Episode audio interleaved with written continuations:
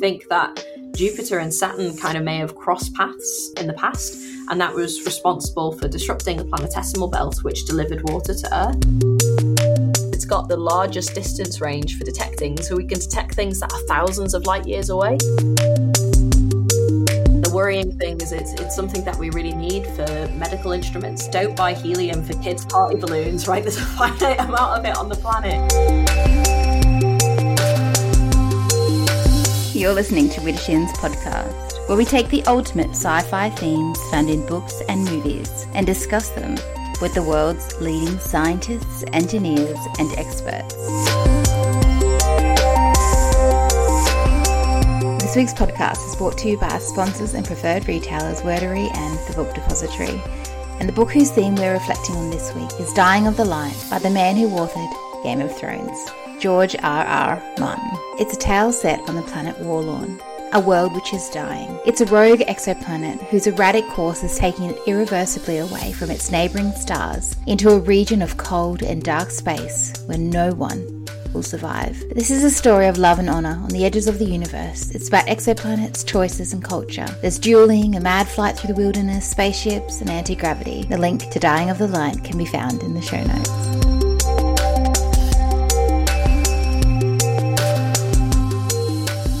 My name is Amy Rose, and as a host of Widdershins podcast, I bring to you an episode on exoplanets with Dr. Cassandra Hall. Dr. Hall is a Winton Exoplanet Fellow, and she works in the Theoretical Astrophysics Group in the School of Physics and Astronomy. She did her PhD in Theoretical Astrophysics at the Royal Observatory at the University of Edinburgh. She specialises in the study of exoplanet formation and is particularly interested in protoplanetary accretion disks, which are the birth sites of exoplanets, and she uses some of the world's most powerful supercomputers to predict and explain observations by the world's most powerful telescopes. Cass, thank you so much for coming on Widdershins and talking to me about exoplanets and everything that you do in the space. Pardon the pun. I just want to know, to start off with, how did you get into your field of study? What is your field? Not even of study, your profession, you're an expert. So did you start off as a little girl just thinking space was amazing? Kind of a mix of both. I mean, I was always fascinated with space as a child. I remember, my dad used to take me out into the street to point out the stars. We stayed up to watch comets, this sort of thing. And I was always fascinated. I had loads of books about space. I used to watch documentaries about space. But growing up, I thought maybe I would do something different. I thought maybe I would be a pilot actually for a while. I thought about going into the armed forces. But then when I went to university, I was really, really passionate about studying astrophysics. And I just realised I loved it far too much to kind of ever do anything else. So that's kind of how it happened. And so what are you doing at the moment? Where are you in the world and what are you passionate about? So for once, I'm actually sat at my desk in Leicester. Often I'm travelling to all these incredible places around the world. I've been out to the Atacama Desert in Chile to go observing, and I've done all sorts of incredibly exciting things.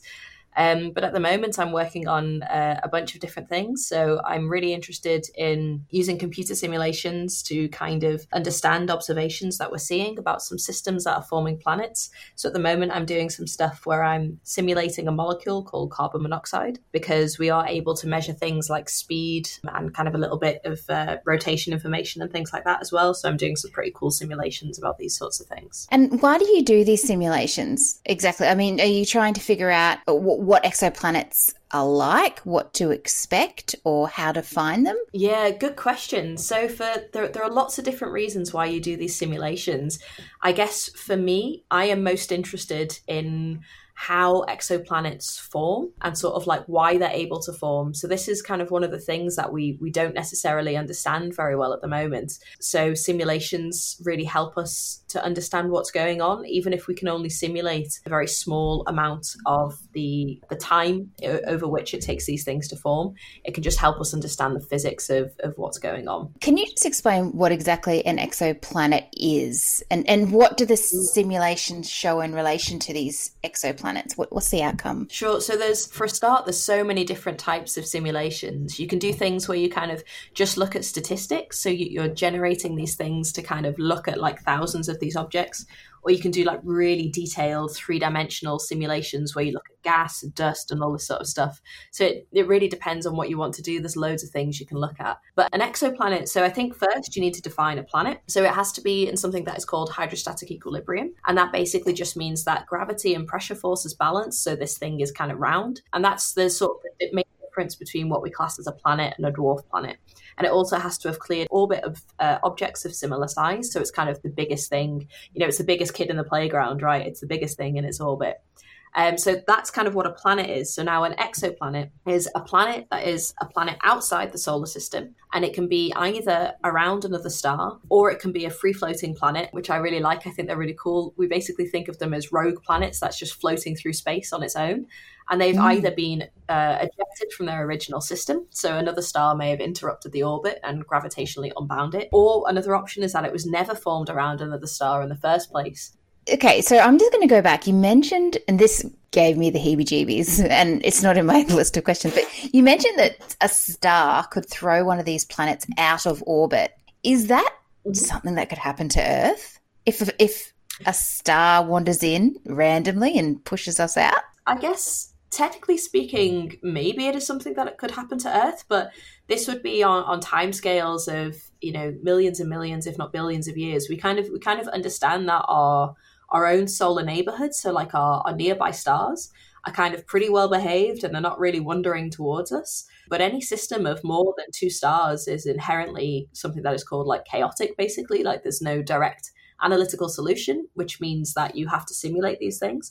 So I guess there is a chance that, you know, millions, billions of years in the future, we could wander into a star's orbit that would disrupt our own planet's orbits and become unstable. Okay, so back to exoplanets. I want to know, how is an exoplanet livable? What sort of criteria does it need to tick? What boxes? So there's something called, that I find really interesting, is something called rare earth hypothesis. And it argues that the origin of life and the evolution of biologically complex species such as ourselves rests on this improbable series of events. So we are in the right location, in the right galaxy, close enough to the center for what we call metals, which just for astronomers means anything that's not hydrogen or helium, which we need as life. We're far enough away from the center of the galaxy so that we don't experience gamma radiation from black holes. We're also far enough away from other stars that planets don't get chucked out, as we've just discussed. We're also the right distance from the right star. So our star is pretty cool. It's pretty chill. It doesn't blow out loads of coronae and blasting away any nascent atmosphere that we may have when life needs atmosphere to protect it, to breathe, to function. We also exist in something called the habitable zone, and that really just means the liquid water zone. And we're pretty sure that all of life certainly as we know it, needs liquid water. Our solar system is also really special because it has the right arrangement of planets. So, for example, we think that Jupiter and Saturn kind of may have crossed paths in the past, and that was responsible for disrupting the planetesimal belt, which delivered water to Earth. Would this need to be the case in another Earth-like planet? Is that the only way you can get water, or is there other ways that you can get water? That's not clear. Also, we're really special in that we have a very large moon. It protects us from asteroids because basically, in terms of astronomical scales, the moon, of course, it's not the same mass as the Earth, but it's not wildly different as far as a lot of moons are concerned. They generally tend to be much smaller. And what this means is that if an asteroid gets chucked into our system, our moon kind of defends us against it and it will throw it out again. There's a bunch of different reasons. I guess another thing I haven't discussed is atmosphere. So the atmosphere, I think, is arguably the most important thing. So when a planet forms, it has something called a primary atmosphere, and that's just all the gas that it formed would accrete. So it would have been mostly hydrogen and helium. But then you have something called a secondary atmosphere. So when it's undergoing all of the rock formation and so on, you basically get volcanic outgassing. So it would be very heavy and things like methane. But then finally, you have a tertiary atmosphere, which is altered by life. So you have large amounts of oxygen, which is produced as a byproduct for photosynthesis. So the fact that we have our atmosphere the way it is at all is basically because life, you know, plant life already existed before we got to intelligent life. Our atmosphere, as you said, it's very important. And the first stage, when you mentioned when a planet forms, there's the first atmosphere. Is there any other planets at the moment who have that first atmosphere forming, or that look like they're starting this journey to becoming a fully fledged livable planet? Certainly there are planets that have, you know, what we would think of being atmosphere because, you know, we've been able to detect, I think, so we have been able to detect helium, which is a gas, in an exoplanet that is the size of Neptune, which certainly shows that that is kind of the primary atmosphere. I think then making the leap to life, of course, is difficult, right? Because we have no other example of any life in the universe apart from us. Are we running out of helium on Earth? I don't know. I heard somewhere that helium is... Yeah, there is a finite amount of helium on the planet. And the worrying thing is it's something that we really need for medical instruments like MRI machines, for example. Don't buy helium for kids' party balloons, right? There's a finite amount of it on the planet. We should be saving it.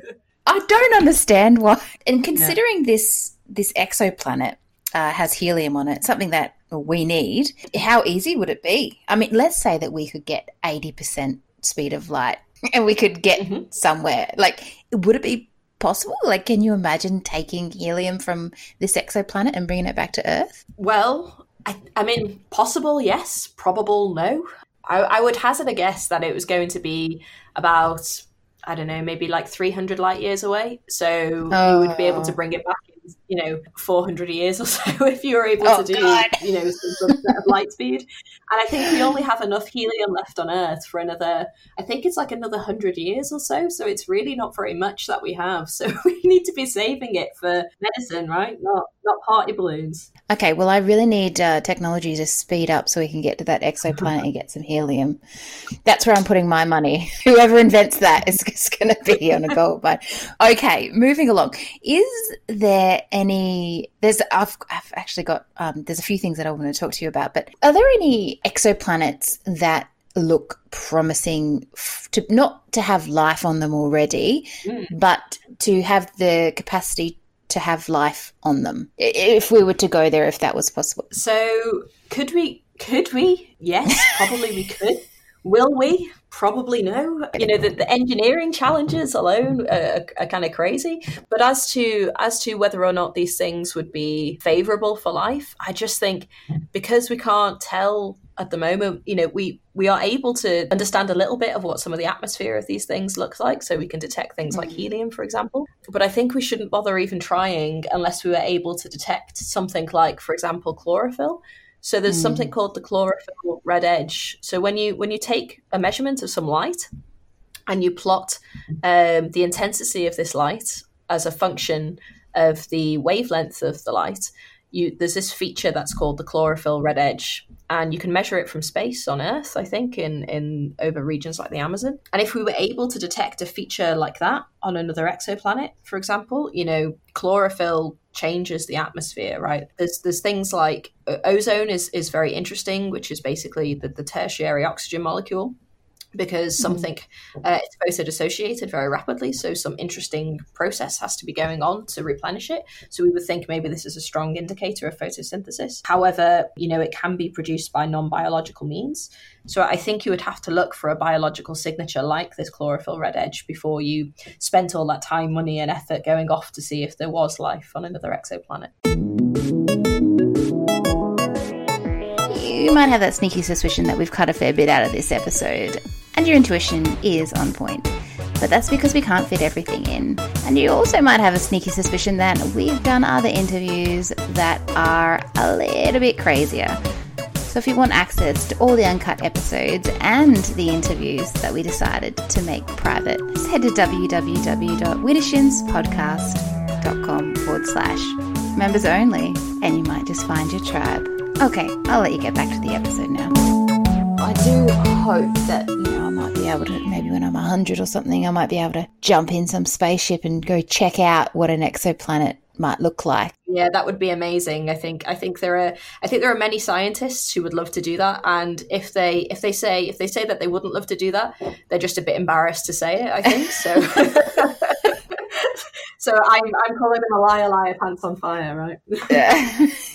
Okay, so when it comes to exoplanets, you're an expert and this is your life, this is what you do. What is it? What's the reason for it? I mean, you're continually researching. Do you have like a bucket of gold at the end of your rainbow? Is there something that you hope to achieve, like, by the end of your career? My scientifically polished answer would be that I'm trying to kind of build this bridge between observation and theory. So trying to really use computational simulations and theoretical knowledge to kind of interpret, like, these amazing observations that we've been able to make of systems that are currently forming planets. You know, we can observe systems that are giving birth to planets now. There's a system called HL Tau, for example. It's only about 100,000 years old. By comparison, our own solar system is 4 billion years old.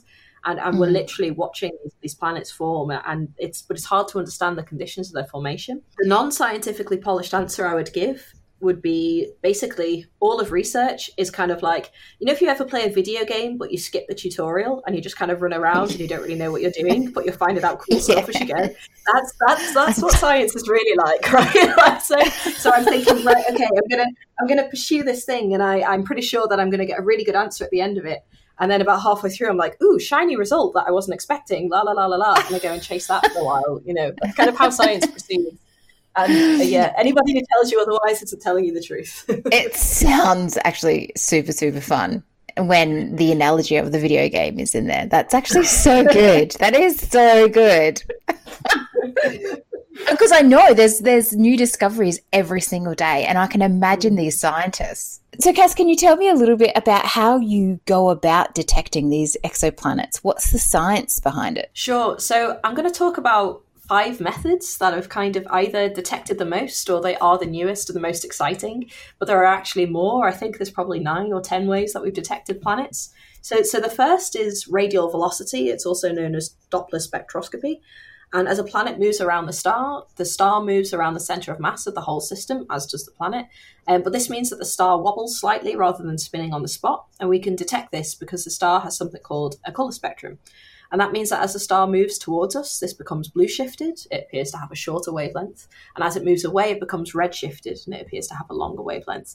Okay, so I'm just trying to visualize exactly how you get an exoplanet out of that. Okay, these are observations of real stars with planets going around the stars. And so what I mean by color, if you imagine an exoplanet orbiting around a star, but the star is also wobbling slightly as the planet is orbiting. So this wobble, basically, as things move away from you, they get red shifted. As things move towards you, they get blue shifted. And these little features that I was just talking about, these get red and blue shifted. And this tells you the period, the oscillatory period of planet. Right. Okay. And what's the second one? So the second one is something called transit photometry. So there is a telescope called Kepler, and it has discovered to date 2,954 exoplanets. It's crazy. You stare at a bunch of stars for a really long time, and you get a rate of photons per second. Photons are just particles of light. So say you get, 10 to the 45 photons per second. So it's a lot of photons. If a planet passes in front of the star, you're blocking out some of this light, so you get less photons. Right. If this is periodic, say it happens every couple of days, then it's a good chance it's a planet. So could it be an asteroid in orbit? Like, could it be anything in orbit? Could it be like a giant UFO and you just think that maybe it's a planet? I think that's interesting. There was some research a couple of years ago where there was this really weird signal, and actually what we think it is kind of either like a very disrupted planet or like a bunch of asteroids. Random question, and I know that if you can detect some of these things on exoplanets, is there anything on the moon that we could mine, or on any of the other planets that we could use for our own planet? That's a good question. So the thing with the moon, as far as I know, is basically just a big ball of rock that is not that interesting. So it doesn't really have anything up there. But the thing is, we don't know, right? Like we've never mined down to its surface to see if actually it's got, like a bunch of minerals that we didn't know. But also I think it's kind of, I don't know, I'm wary of saying anything positive about going off to go and mine things to destroy them, to bring them back. You know what I mean?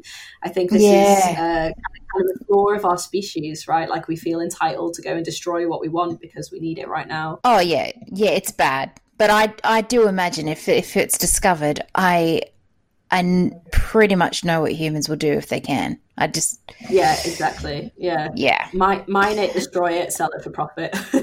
Yeah.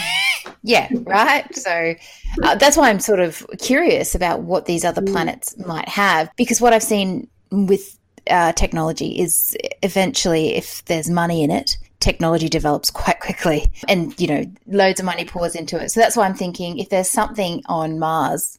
There could well be. I think, you know, something that's interesting is that Jupiter, its atmosphere is pretty rich in hydrogen and helium. If you could find a way to mine hydrogen and helium from Jupiter, if it turns out that we needed it for medicine over the next, let's assume that our civilization survives for another 100,000 years and we need it for medical technology, that could potentially be a possibility, although we certainly don't have the capability of doing that today or even in near generations future, I don't think. Yeah, there is some concern as well because we don't know what's on Jupiter. And yet, if there's something on there that we want and we find out, God help Jupiterians. Yes, yeah.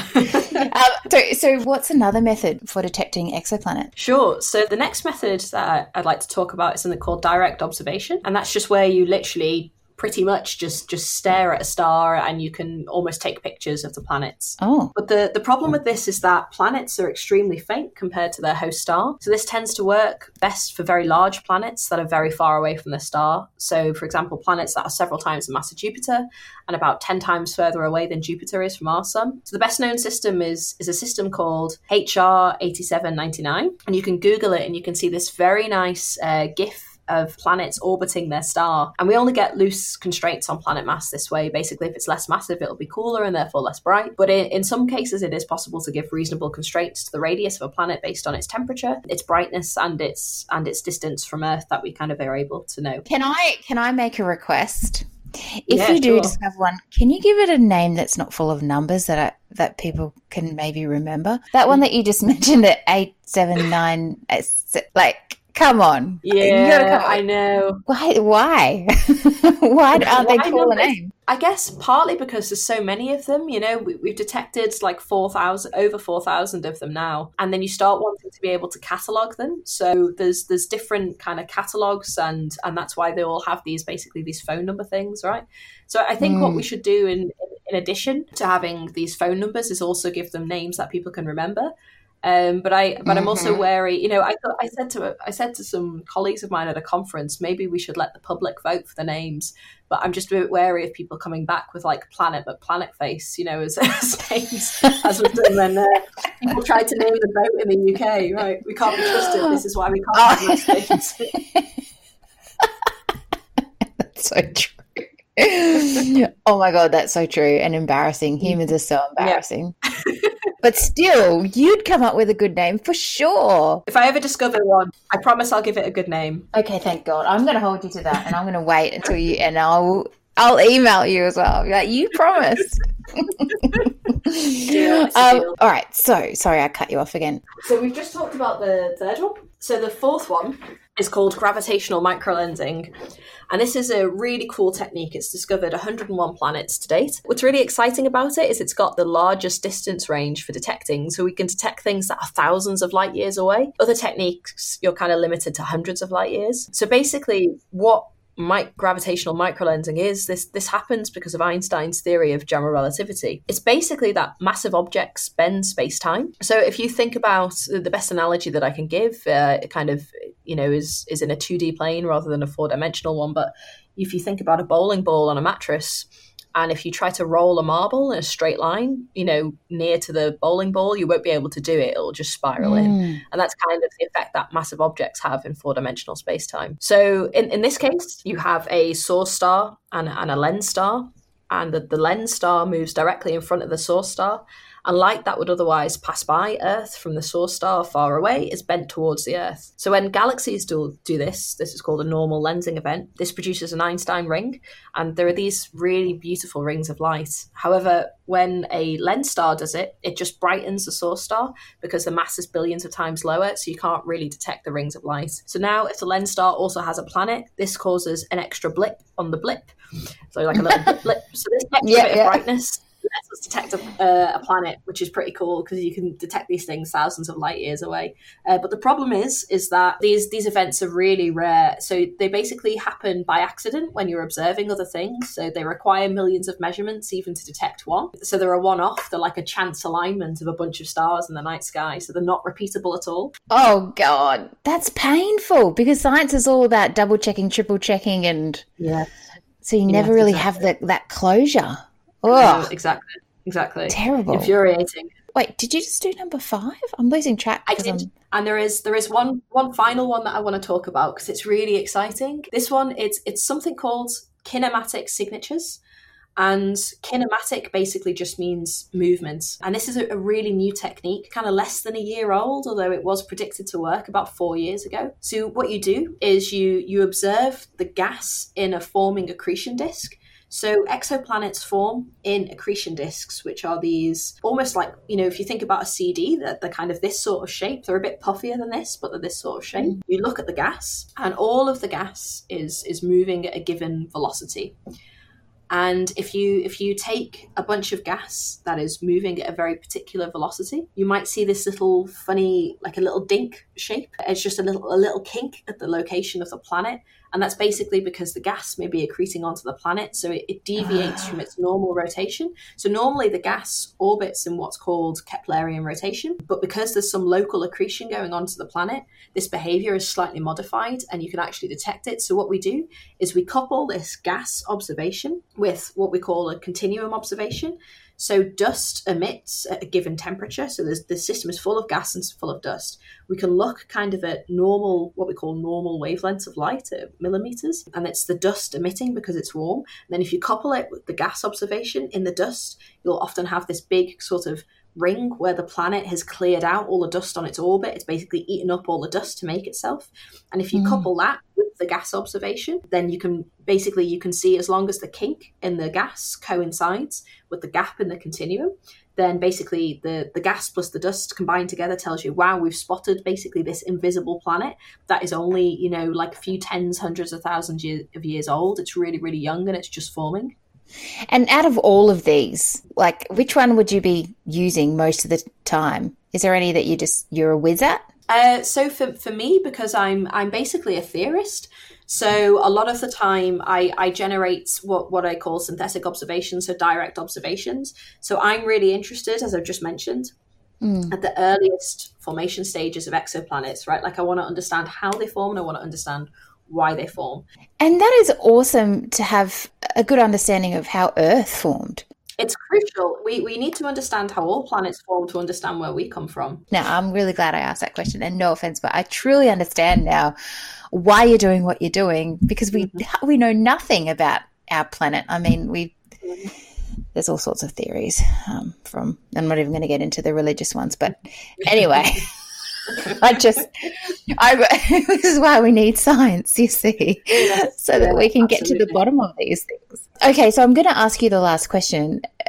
If you can travel forward in time, just imagine, what do you think will be different to what we live in now? That's a really good question. So I think this is the thing, isn't it? Because all scientific advances begin with imagination. So if you can kind of imagine it at some point, then I guess it could be possible. But I think, you don't know what you don't know is kind of the famous saying, right? So I guess if you could imagine it at all, then maybe as long as it doesn't violate the laws of physics, it's possible. I guess something that would be particularly interesting for me is this concept of something called a Dyson sphere, which is basically you kind of put almost like a sail or like a sheet in space around the sun. And it uses solar energy to generate power. Whoa! I think... What? Wait a second. Okay. Sorry. The sun is really big. Yes, the sun is really big. Yes. So, yes. Did you say a sheet or around the sun? Just to be clear, this does not exist, right? Like, no. It's kind of a concept, it's an idea, but any kind of progress in science, first thing you have to do is kind of imagine it if you want to engineer it and try and build it. Yeah. But it's kind of this huge structure that would either completely or partially encompass a star. I will capture a large amount of its kind of power. And it's often used in, you know, if you think about if there are aliens in the universe, for example, how would they be able to get to us? Where would they get all the power from, you know, and this sort of thing. And it would be a way for, you know, a bit like us, our energy consumption is exceeding our production, right? So this is problematic for fossil fuels and this sort of thing. So, okay, we have fossil fuels now, but what happens when that runs out? And then we have, you know, yes, we have wind and we have solar, but we have a finite amount of wind on the planet, and we have, you know, the sun emits a finite number of photons. What happens if our solar panels, even if they operate 100% efficiency, which is not possible, we would still perhaps have a power demand that is greater than what could be met. And this Dyson sphere is this idea that we can harness the energy of the sun in some way to make ourselves a more energy efficient spacefaring civilization. I'm going to look that up. That sounds awesome. It's super interesting. Yes. Yeah. Yeah. Now, obviously, I'm stuck with this image of a big sheet in front of the sun, so I'm going to have to Google it. It sounds awesome because I have a funny feeling the way that we're approaching energy isn't quite right. We're sort of stabbing in the dark, it feels like, trying to reach an optimal energy source. Okay, well, Cass, thank you so much for joining me today. It's been awesome. Thank you. Thank you very much for having me. I've really enjoyed it. Thank you so much for listening to the episode today with Dr. Cassandra Hall. I hope you enjoyed it and maybe learned just a little bit about exoplanets. Please like and subscribe on whatever podcasting application you're using. And until next time, keep reading and keep learning.